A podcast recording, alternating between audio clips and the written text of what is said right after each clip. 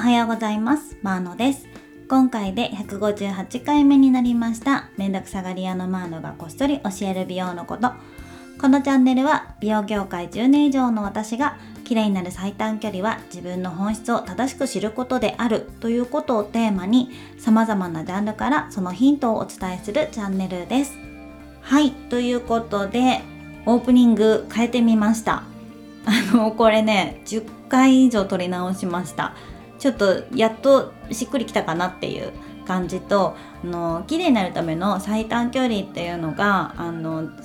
結局外からじゃなくて内からなんですよっていうことをなんか毎回伝えたいなと思ってオープニングを変えてみました。あとまあもうちょっと入れたいとすれば面倒くさがり屋っていうところがですねちょっとこううまく入れれてないのでうんもうちょっと考えます、まあ、しばらくこれでいきたいと思います。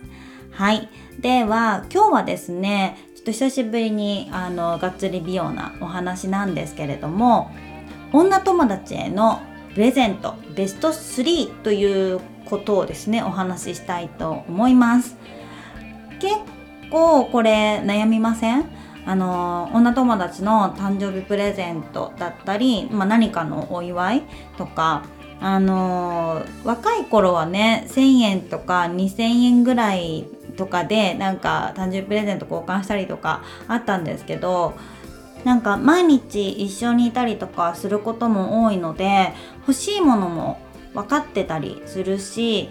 なんだろうな変えてないものあのちょっと欲しいな欲しいなってずっと言ってるけどまだ持ってないだろうなってことも気づけてたんですけど大人になてそんな頻繁に会わないしこう欲しいものの話もたくさんしないで趣味だったりとか生活スタイルも全然違う中であのプレゼントをあげるっていうのが結構難しくなってると思うんですよね。で予算もそうですねうん、まあ、1,000円台の時もありますけれども3,000円くらいから5,6,000まあ8,000円、うん、1万円まではいくかいかないかぐらい。結婚祝いとかは別ですけれどもなんかそのぐらいの値段帯のものをあげたい時って悩みませんか？なのでそんな時にあのおすすめのですねプレゼントシリーズですね。あのお話をしたいと思います。まず第3位なんですけれども私はコーヒー豆です。コーヒー豆っていうともうコーヒー飲まない人どうするんだって話になるんですけれどもこれはですねコーヒー豆かお酒ワインとかこの辺かなと思います。私はコーヒー豆が好きなのでコーヒー豆が好き？コーヒーが好きなのでコーヒーにしてるし周りに結構そういう友達が多いので自分の一番お気に入りのお店のコーヒー豆だったりをよくあげているんですけれどもこれねあげる時にポイントなのは量なんですよ。あのやっぱり焙煎所とかで買うと 100g とか、まあ、もっとミニマムだと 50g から買えたりするのであのいろんな種類を少量ずつ好みがほら分かれるじゃないですか浅いのが好き深いのが好きフルーティーなのが好きとかそういうのが分からないので、うん、なるべく少なめにで3種類から5種類ぐらいをあげるようにしています。でアイスコーヒーだったりとかもう好きなものが明確な人に関してはアイスコーヒー用の濃縮シロップシロップっていうのかな？濃縮コーヒーあるでしょ？あの瓶に入ってるやつ。わかるかな？ああいうのをあげたりとかしてますね。ちなみに私が最近お気に入りでお友達にあげているのはエノンコーヒーさんっていうの大阪の玉造りの方にあるコーヒー屋さんなんですけれどもあのすごいねこだわりの強いあのマスターの方が焙煎されててですねほんと美味しいんですよ。なんか私浅いの苦手だったんですけど浅いのが好きになったのはそこのコーヒー飲んでからなんですね。私自身も3週間に1回ぐらいはですね通販で買ってるくらいお気に入りです。あのインスタだったりとかウェブサイトだったりとかちょっと貼っときますので気になる方は是非是非あの覗いてみてください。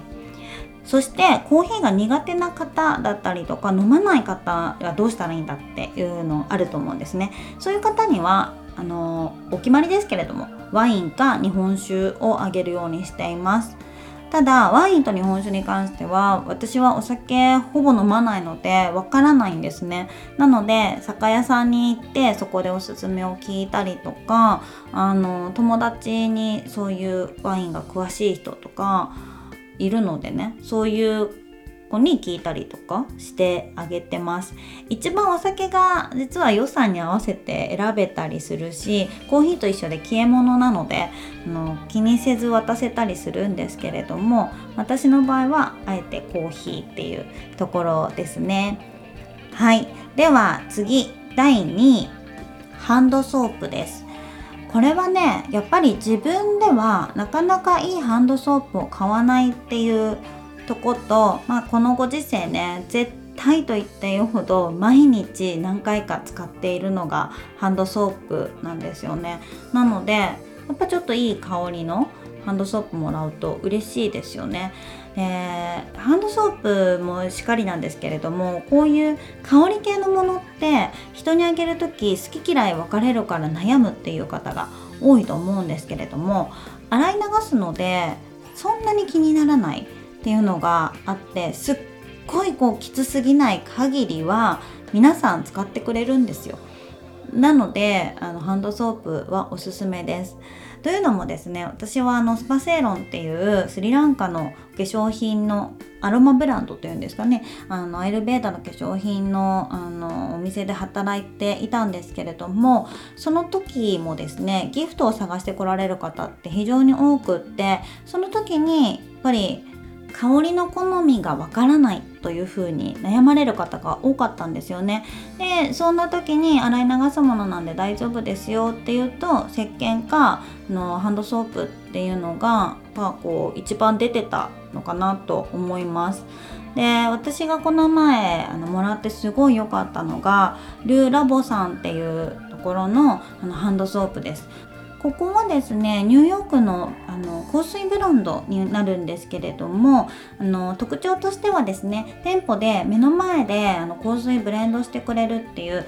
メイドトゥーオーダーという方式を採用しているんですね。で調香師の方のレシピをもとにそこその場で店員さんが調合するんですけれどもあの他のブランドさんとかの香水ってもうすでに調合されたものがパッキングされてね売られているんですけれどもその買う時に調合してくれるちょっと3位のコーヒー豆に近いものがあるんですけれども、まあ、そういうのが有名なお店なんですね。ただやっぱりこれも香り物なので実際に香水ってなると人にあげにくいと思うんですね。なのでこのハンドソープっていうのがおすすめです。で同じくその調香師っていう人がねあのちゃんとブレンドしててビーガンも歌っているというところで言うとクボン・デ・ミニムっていうフランスのあのブランドがあるんですけれどもそこもおすすめですね。ここはですねロクシタンの妹ブランドとも言われているんですが意外と知らない人が多いので結構いいんじゃないかなと思います。石鹸とセットであのハンドクリームもあげてもいいかなと思いますね。ここのハンドクリーム結構さっぱりしてるので使いやすかったんですよね。なのでま、ちょっとハンドシリーズっていうところでおすすめになります。そしてお待たせしました。第1位。第1位はですねデリケートゾーンケアです。以前ねこのラジオでもワフィットのアンティームオイルっていうことで、まあ、デリケートゾーン用の美容オイルのご紹介もしたことがあるんですけれどもの意外とみんな気になってるけど買うっていうところまでしてない人が多い印象なんですよね。実際に私今年に入ってもう5人あげてます。で去年一昨年合わせるともう10人近くあげているんですけれどもああ持ってるって言われたことはないです。なんとなく目にしたことがあったりとか知ってるけど実際にはまだ使ってないっていう人の方が多い印象でしたね。でその中で一番渡しやすい上げやすいのがデリケートゾーン用のウォッシュあの洗浄剤ですね、まあ、石鹸もあるんですけど私はずっとあの液体のやつを使っているのでその液体のをあげることが多いですバフィトとアンティームと両方ともウォッシュは出ているんですけれども私はウォッシュだけあげる時はアンティームの方をあげてますね。まあ、特に理由はないんですけれどもなんかパッケージがそっちの方がな可愛いからっていうだけなんですね。でウォッシュは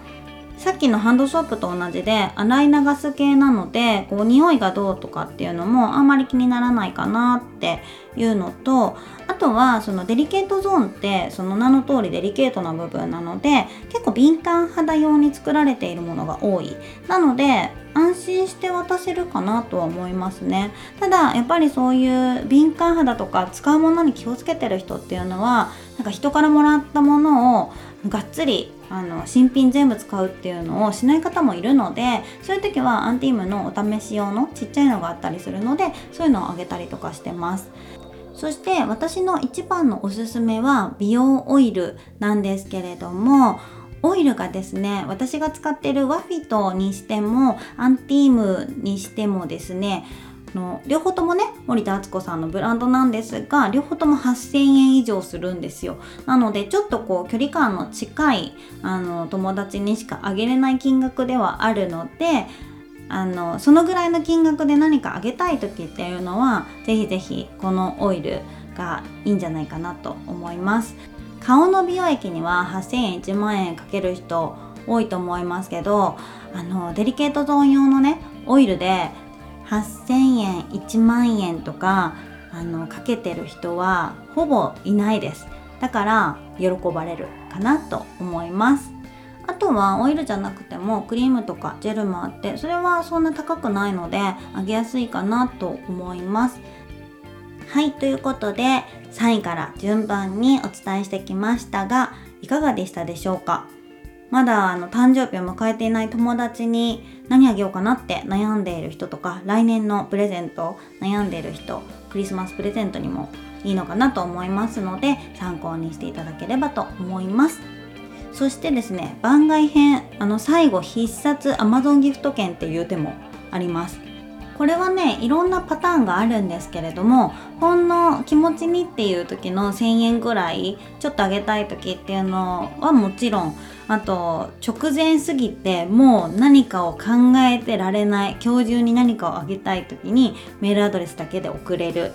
あとはあのちょっとお金をあげるにはあれだけどでも図書カードとかあげても本読むタイプじゃないなっていう人の場合は嬉しいですよね。あとあの欲しいものって大人になると何でも買えちゃってるんですよ。だからなんか欲しいもの聞いても今ないかなっていうことってありません？私は結構あるんですよね。で欲しいものが大体日用品だったりするんですよ。数百円数千円のもので。なんか友達とかに頼むほどでもないけどでも一番欲しいのはこれみたいな。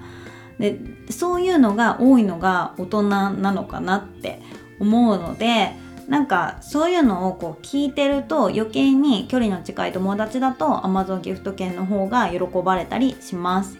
私は実際にあげたこともありますしもらったこともありますけどやっぱり嬉しいですよね。そして結構すぐ使っちゃうので最後の切り札として Amazon ギフト券を持っておくといいかもしれないですよね。そんなわけで今日は女友達に送るプレゼントベスト3をお話しさせていただきました。この放送が役に立ったな面白いなと思っていただけた方はこのチャンネルのフォローといいねをお願いします。それではまたお会いしましょう。マーノでした。バイバーイ。